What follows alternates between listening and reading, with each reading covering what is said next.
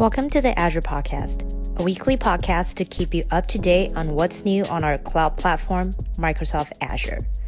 Your hosts Cynthia Kreng, Evan Basalik, Sujit D'Mello, Kendall Roden, Cale Teeter, and Russell Young discuss a different service or solution on each show, with subject matter experts to explain how to get started, how different services work, and how to make decisions in tricky scenarios. You can find out more about our podcast at azpodcast.com or follow us on Twitter at Azure Podcast. Well, welcome back to the Azure Podcast. This is episode number 451, being recorded on the 11th of January, 2023, with special guest Jack Tracey. I'm Sujit, and on Teams with me, we have uh, Cynthia and, of course, our special guest Jack, who we're going to get to in just a minute.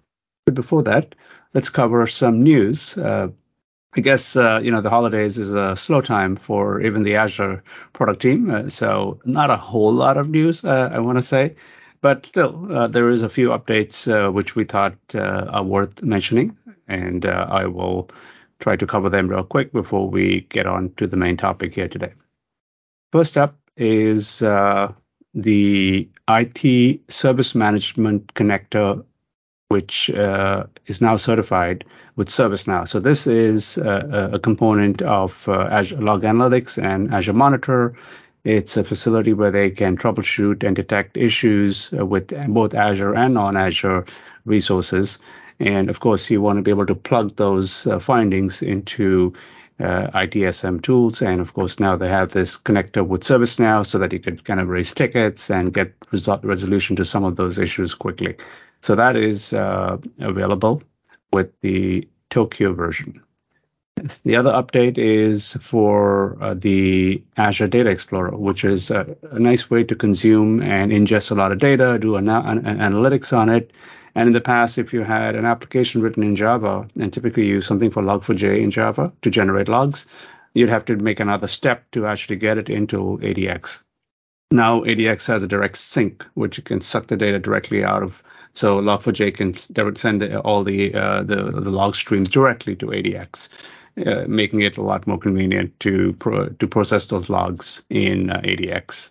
And finally, uh, my favorite uh, feature of all, uh, new new feature I should say, is called the featured clothing private preview by the video indexer team. We haven't had them on the call in a while, but video index says, you know, you can provide it a video and it can kind of do kind of various analysis analytics for you in terms of, uh, you know, what some of the key scenes in the video were or what people were talking about, uh, sentiments, etc.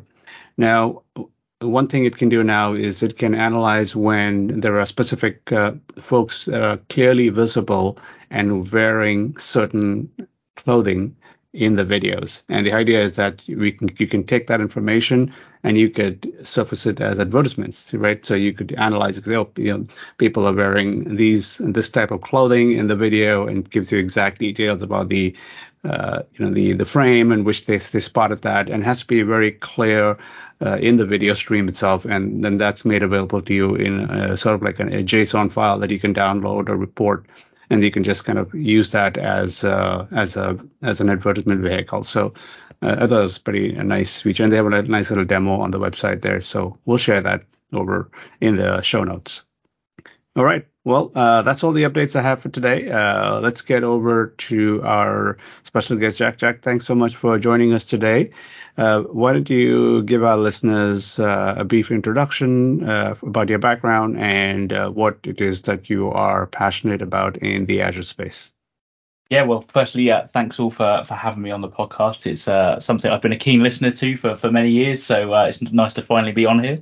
Um, so I'm Jack Tracey. I'm one of our senior cloud solutions architects in our customer architecture and engineering team, or CAE as we're commonly known. Um, it's a bit of a mouthful, I know, but it, it is what it is. Um, we are the team that sort of sits uh, connected to the field Um, so working with customers directly on large engagements, but then we also get the chance to step away and think about, hey, what are the common challenges that customers are, are struggling with? What are things that we could create to help accelerate customers? Um, and Azure landing zones, as we're going to talk about today, is one of those things, right? We saw many customers trying to do landing zones. There were many different ways, many different options and opinions, but we then thought, hey, everybody's getting caught up on which one to select let's create the Azure landing zone or enterprise scale, it was formerly known, um, and you know move people forward. And, and I think we've been a, a, great success in the last sort of two two and a half years. Um, prior to joining Microsoft, uh, I worked in the partner space for many Microsoft partners. I've always been in the Microsoft space, uh, and I was an uh, Azure MVP as well before I joined Microsoft. So uh, when I joined, I uh, lost my Azure MVP status, but I think it was a worthy uh, sacrifice. That's pretty awesome. Uh, so, uh, in your role, uh, what kind of, um, you know, I guess, what kind of projects you're seeing customers coming up with these days? Like when you work with customers, are they uh, mostly infrastructure, or do they have uh, building out a lot of uh, custom applications? Like, where's the, where, what's the area that they need help with? Yeah, and I think that's a, that's a fair question, right? And I think if you take that question into Azure landing zones that we're going to talk a little bit more about today, realistically it's an infrastructure thing. It's generally your IT ops. It's your your IT teams that are setting up the governance and the control frameworks and all of those things for your organization. Um, but it's really to address any application you want to bring to the platform right? Whether that is an aks based application whether that's a logging application you know uh, whether that is web apps or it's a typical sort of lift and shift from on premise right? And it's more IaaS and VM based we've written Azure landing zones to be applicable to all of those scenarios. Um, and we're really thinking, taking the more holistic approach about let's cover the governance security requirements of the organization rather than specific services. So we see projects across all different areas is probably the, the, the quick way of uh, answering that question.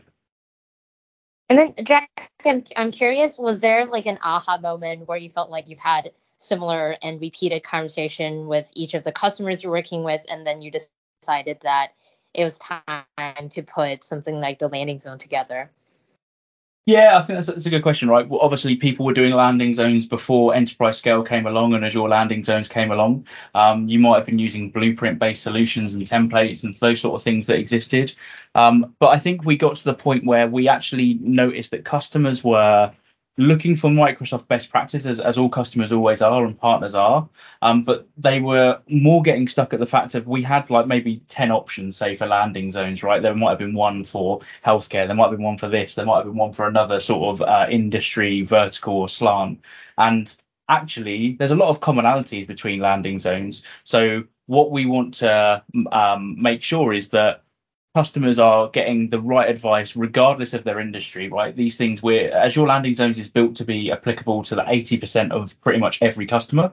There will be 20% of customers that need to do something slightly different, but most customers can take every recommendation by default out of Azure Landing Zones and use the default implementation options to get, you know, bootstraps on their Azure Landing Zones journey and start putting workloads into that landing zone to, you know, go on their Azure adoption journey or migration journey.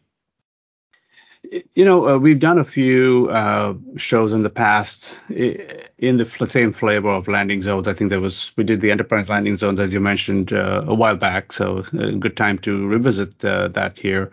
But we I think we also did the SAP, I believe, landing zones or, some or something like that recently. So help me understand, uh, you know, the, the, the landscape for landing zones uh, in in Microsoft. Like, is it is it a unified uh, team or are there different teams working on different landing zones? Uh, how does that work? Yeah, and this is probably one of the, the greatest questions so uh, that we can answer. So landing zones is probably one of the most overused terms inside of Microsoft. Uh, everything's a landing zone, um, and that's both a pro and a con, right? I think because it does create some confusion. Um, but there are multiple types of landing zones. So when we talk about the Azure landing zone, we're talking around things like policies, management group hierarchy, subscription, democratization. You know, really those foundational elements that get your um, part of the cloud adoption framework ready pillar that get you ready to host workloads of all different shapes and sizes and types. So that's what we talk about with the Azure landing zones. Then within the Azure landing zone, we see two different types of uh, workload landing zones, right? So things where you're hosting your resources. So we would have platform landing zones, which would be things like the management subscription, which hosts your log analytics workspace, where all of your platform logs are sent back to you. Maybe you've got a Sentinel deployment in there as well. Your connectivity subscription, which would be like your hub networking, your virtual WAN, your firewalls, your VPN gateways, express routes, all of those things. And then maybe an identity subscription if you're still a customer who's using, you know, uh, Active Directory domain services on IaaS VMs, or you're using Azure Active Directory domain services, and you need to put that somewhere. And then for those services, they support all of your application landing zones, right? So things where you would see your SAP landing zone deployed, your uh, Azure Virtual Desktop landing zone, you know, and we've used the term landing zone to try and keep some familiarity along the way so that you know what they are. But yeah, the Azure landing zone is sort of like think of it as the uh, utility services that you need in a city, and the application landing zones are the things that you know your houses, your streets, your buildings that go inside of that city, right? So that's a, a good way of anal- anal- anal- analyzing them, analyzing them. It's a good good word. Great an- analogies for them. yeah, I don't even know. well, what's the word for it? But um, Jack, I know you mentioned workload a couple times. Can you help us define what workload means in this context? And also, the other question is around does this apply normally to greenfield customers, or how can brownfield customers also take advantage of these best practices? Fantastic question. So uh, the, to address the first one, what what is a workload, right? A workload. Uh, so we're going to dive down further inside of the application landing zone uh, world, and we actually have this documented on our main what is an Azure landing zone page, right? So if you want to go and read this and see what it is, um, if you head to aka.ms uh, and we'll leave links in the show notes, I'm sure. Um, this is all defined here, right? So it's not just my ramblings. This is officially documented. Um, so an application landing zone, which your workloads, can be defined into three types of uh, additional application landing zones. So our first one is a centrally managed landing zone. So you can think of that very much as like you have a central IT team who deploy everything for you. You know, the development team, you don't really have a development team. You don't really have a, a team that deploys anything to Azure. They're all fairly centrally run services. So think of these like Active Directory is a good example of this, right? It's very much run by central IT. Nobody really else deals with it. It's a centrally managed sort of workload landing zone.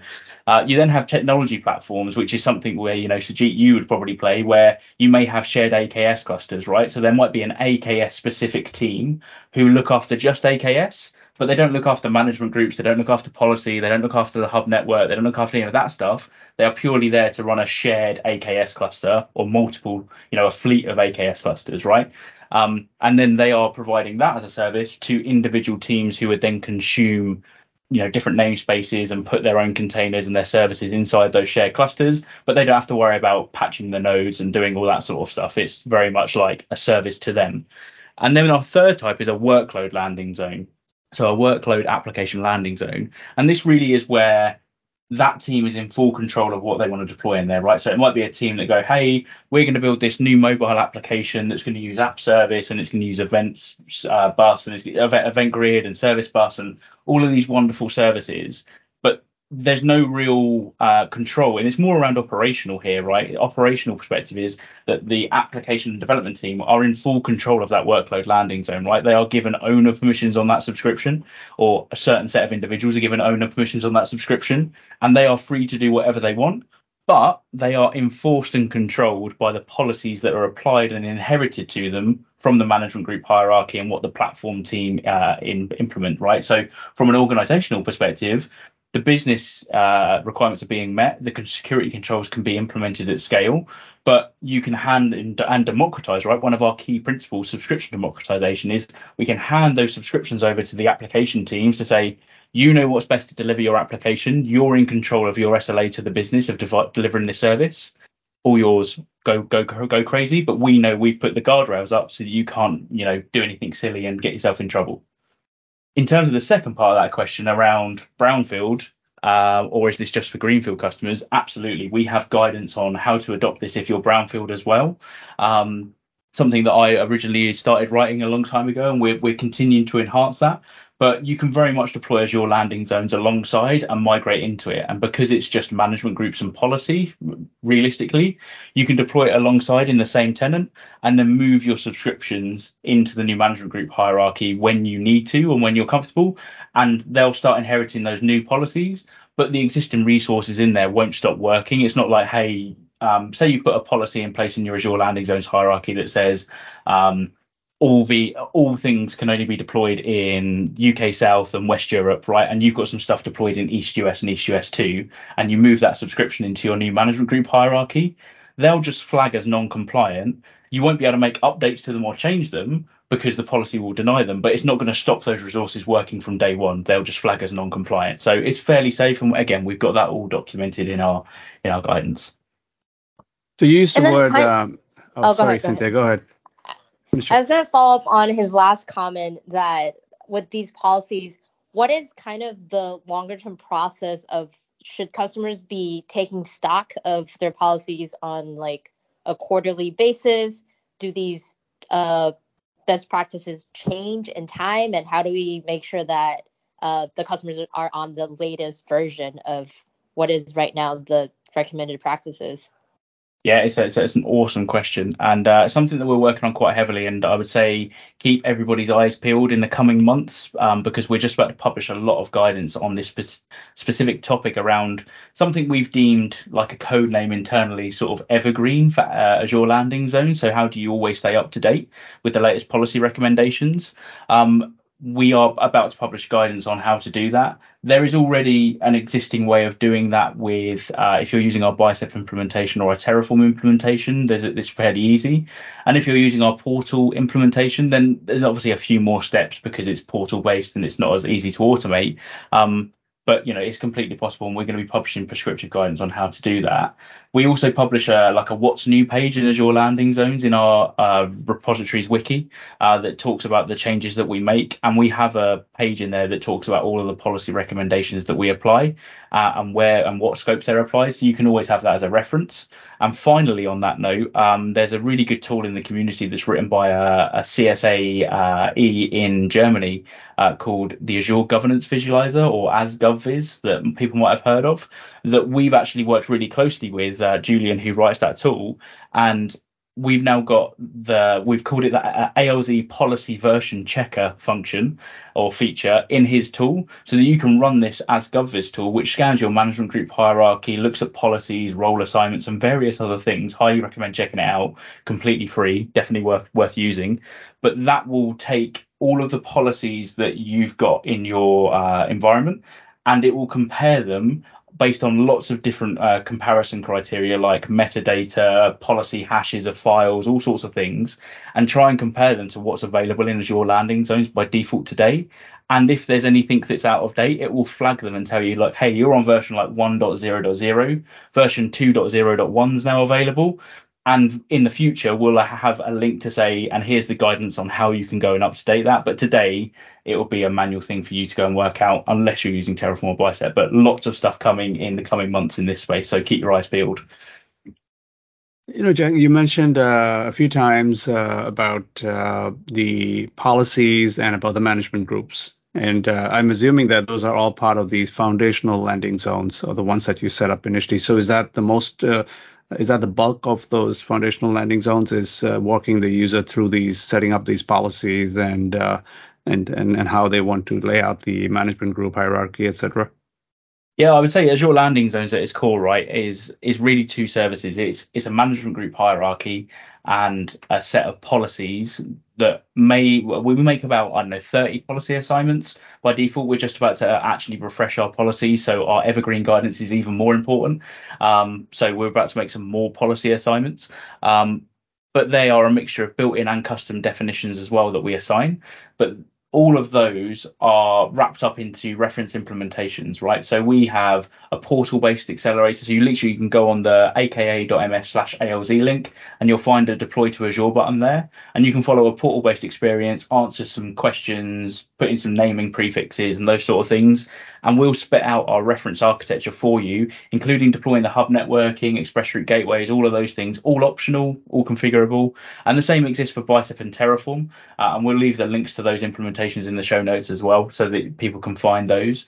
Um, but ALZ is really a reference architecture or a, an architecture that we say to all customers, this is what good looks like, or your North Star for a, la- a, a, platform landing zone, right? Your your foundational landing zones, as you called it there, right? And it's about how to set up that governance framework to ensure that you can move to the cloud and meet your business requirements, that they're all happy, that you know security controls are being met you know things are not being configured on old SKUs like classic computers retiring let's put a policy in place at scale to stop people deploying it all of those sort of things you know that we can then democratize those subscriptions hand them off to our application teams and go you know you've got now got the power and freedom to deliver your service as you see fit off you go. So yeah, ALZ is a very prescriptive architecture. It's split into eight design areas, uh, ranging from your tenant configuration all the way down to how you platform do platform automation and infrastructure as code and all those things that we have lots and lots of guidance for inside the cloud adoption framework. Um, and then it's built upon sort of five design principles as well. One of them being subscription democratization, and there's a number of others that we're I'm sure we'll touch on throughout this. But again, they're all documented in in our guidance, so you can go and check those out. Jack, I know we've been talking about how these are the best practices that the team has put together. What is your guidance around exceptions from a customer perspective if they know that something that's very specific to their tenant or to their use case that they need to change something from what is out of the box? Yeah, no, fantastic question, and actually something very close to my heart. So, um, we have a set of guidance that we published about, I want to say nine months ago now, maybe a little bit longer, called uh, Tailoring Azure Landing Zones, uh, and it's a document that I wrote that is in uh, the the the documentation. So it's at aka.ms slash alz slash tailoring. Um, so most links, uh, short links are like that. ALZ slash something you think should exist probably does. Um, but you'll find the tailoring guidance and it talks about really the the concepts of how an archetype is formed in Azure landing zones. And what we mean by an archetype is the the binding of a management group with subscriptions within it and the policy assignments within it, and really what must be true for that archetype and the the workloads that live within it from a policy perspective, right? So what do they inherit? What must be true for them to work? Um, and we give you really that background about how they're constructed and a couple of examples. And then we talk about safe ways that we see customers wanting to tweak it, right? So you might, to, out of the box, there's a, a set of management groups beneath, called landing zones. So, and then beneath landing zones, there's two management groups for corp and online, right? Uh, and really, you can translate those sometimes into public and private is a good way of thinking about them from a, an archetype perspective. But you may go as a business, well, well, hey, that that does work for some of us, but we actually might need more than that, right? We might need some additional management groups. And what we're trying to teach you in that tailoring guidance is how to safely create those, right? Because what we've seen many customers do is go down the route of creating a management group for business units and right, hey, the HR team has a management group and this team have a management group, and like actually, if you step back holistically, a lot of those teams from an organizational requirement will have the same policy requirements from an Azure platform perspective, right? You'll want to enforce the same standards upon, upon all of them. So you don't need to carve those up, right? Management groups are, can be used for RBAC, but doesn't mean they should be used for RBAC. They can be used for higher level granting access for platform teams like your security team. They need repermission on everything. Perfect. Management groups are great use case for that, right? Because the inheritance. But you would very rarely grant an application team access uh, via a management group. You'd grant them access directly to their subscriptions and, and even better via PIM and all of those good things that exist. Um, yeah, that's really uh, where we want people to, you know, uh, do want people to tailor, but we would say out of the box, we see most of our customers be able to take the reference implementations and the, the reference architecture as is and then, of course, right, it, I would say using the 80 20 rule again, it's probably 80% of the way there. There's always going to be that 20% of customization that each organization is going to need to do, right? You might want a custom policy in place that enforces a specific tagging standard, or you might want another policy that controls the regions you can deploy to, right? All of those things, they're going to need to be uh, added on afterwards. And that's completely valid, right? We want people to do that. We're giving you like a, you think about a boost, right? We're giving you the big leg up. We're giving you a big boost to get going. So you can then go and you know add the custom little bits on top and start your cloud journey. But you could start exactly with the vanilla alz and a lot of customers have done that from the telemetry we see. Yeah, jack uh, when it comes from the foundational uh, landing zones all the way, let's say, down to the workload landing zone, which is, mm-hmm. let's say, as a developer, uh, as an software engineer, that's what's going to be given to me. I'm just wondering, like, how does all of the configuration and metadata that I should be consuming pass down in this in this um, in this sequence? Like, how do I know, like, as a developer, I should be using this network uh, configuration or this subnet or, uh, you know, this log analytics workspace, etc.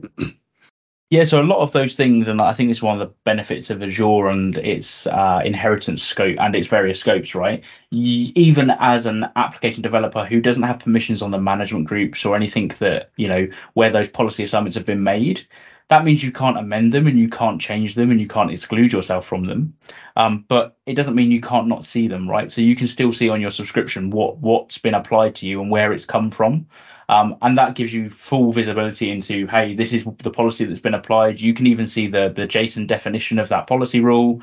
You can know. Um, and I think this is where it then comes down to how mature as an organization you've become, right? Because actually, that might be a little bit of a a, a, poor experience from a developer perspective, right? Say you write something, you didn't know the policies were in place, and you try and deploy something, and then instantly you get, you know, a response from ARM saying, "Hey, this isn't allowed because these policies aren't being met."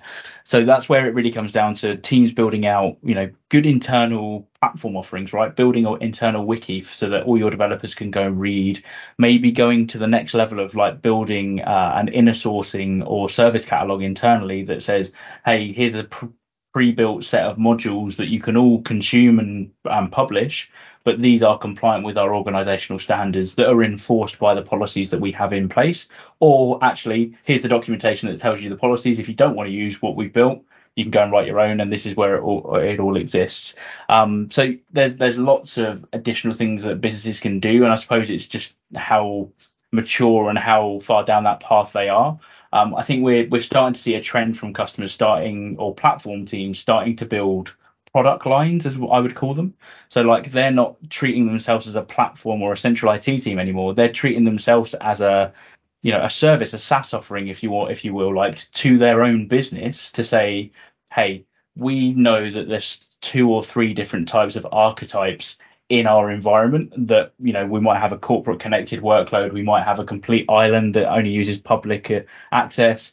We can build product lines for that for our business and document them and always make it like hey you want one of these? Go and you know tick this button fill out this ServiceNow form as we were talking about in the updates and it will go and create those things. And that's where subscription vending comes in like how do you provision subscriptions at scale via your platform team and build that into an automation workflow. And again, something we've done a lot of work on, something to keep your eyes peeled because there'll be some more announcements on very shortly. And I know we'll probably come back and talk on this show if we, if you'll have us back. Um, but you know, lots of things there around that vending and building product lines is is very important. But most importantly, just documenting it and making sure it's available that everybody can see it. Yeah, definitely. We want to get you guys back, talk about all those uh, new updates. Uh, but I'm just uh, like, maybe if I may ask one last question here. Uh, is, is somebody listening to the show and, uh, you know, saying, okay, this is something we should consider, we should take a look at these things. It sounds like a lot, right? I mean, uh, all these landing zones, it's obviously deep technical stuff.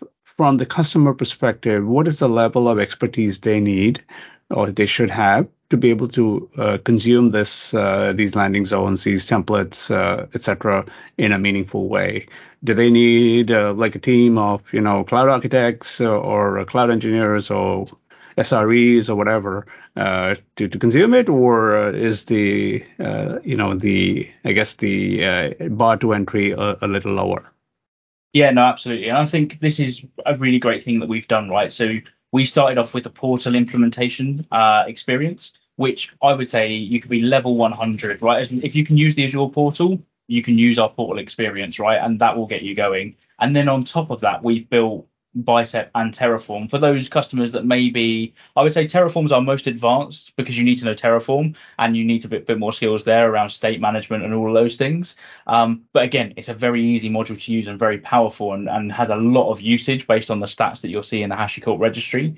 Our Bicep implementation is probably somewhere in between both, right? And we we wrote our Bicep implementation with when Bicep was first being published, but with that uh, IT pro mindset sort of in mind, so that hey, I'm not a developer, I don't understand what you know a data construct is, I don't know what an array is, I don't know what an object is, I don't know the difference between an int and a string, but we've made Bicep because Bicep is obviously a lot easier to write than ARM templates were, but we've written it in such a way that people who are IT pros should be able to look at the templates, they can just change the parameter files and do the very bare basics to get the default deployment. But if they want to, they should be able to read the bicep code. And we have seen many customers do this.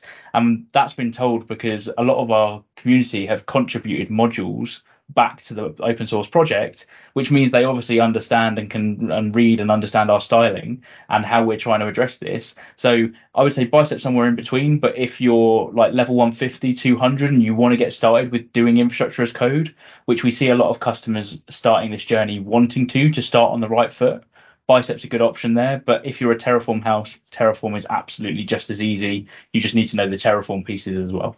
That's great. Sounds good. So it sounds like this should be pretty easy to pick up uh, and consume.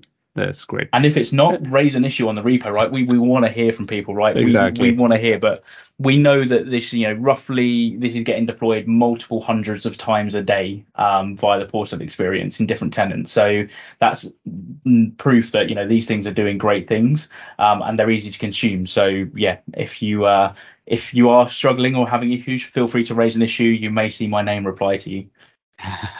That's awesome. Well, Jack, thanks so much for all this uh, detail today. I think it was very helpful. It certainly uh, clarified in my mind all the confusion around the various landing zones and uh, uh and what we're trying to do here. I think it's uh, it's a great service and uh, looking forward to other updates from you.